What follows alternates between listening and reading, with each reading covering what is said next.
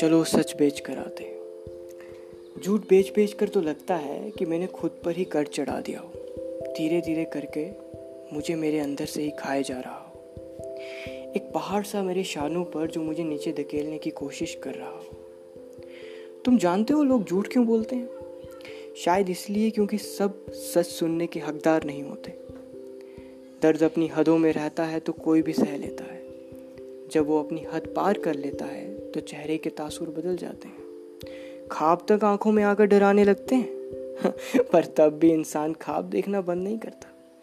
फिर खुद से ही एक झूठ कह देता है कि सपना तो अच्छा था, बस मैं ही इसे समझ नहीं पाया। मुझे हमेशा लगता है कि जब लोगों की झूठ की गठरी भर जाएगी, तब लोगों के सामने सच बोलने के अलावा कोई विकल्प नहीं होगा। क्या उनके बरसों के झूठ उस सच का सामना कर पाएँगे? पर मेरी मानो झूठ बेचना आसान होता है, क्योंकि इसके खरीदार तुम्हें कहीं भी मिल जाते हैं, पर सच को कोई खरीदना नहीं चाहता। खुद को हम हमेशा एक पहेली में उलझा कर रखते हैं। जो भी होता है अच्छा होता है। ये हर मर्ज की दवा बन जाता है। फिर इसमें कितना सच और कितना झूठ, ये कोई देखना नहीं चाहता। बुरा नहीं है खुद को किसी भी तरीके से ज़िंदा रखना।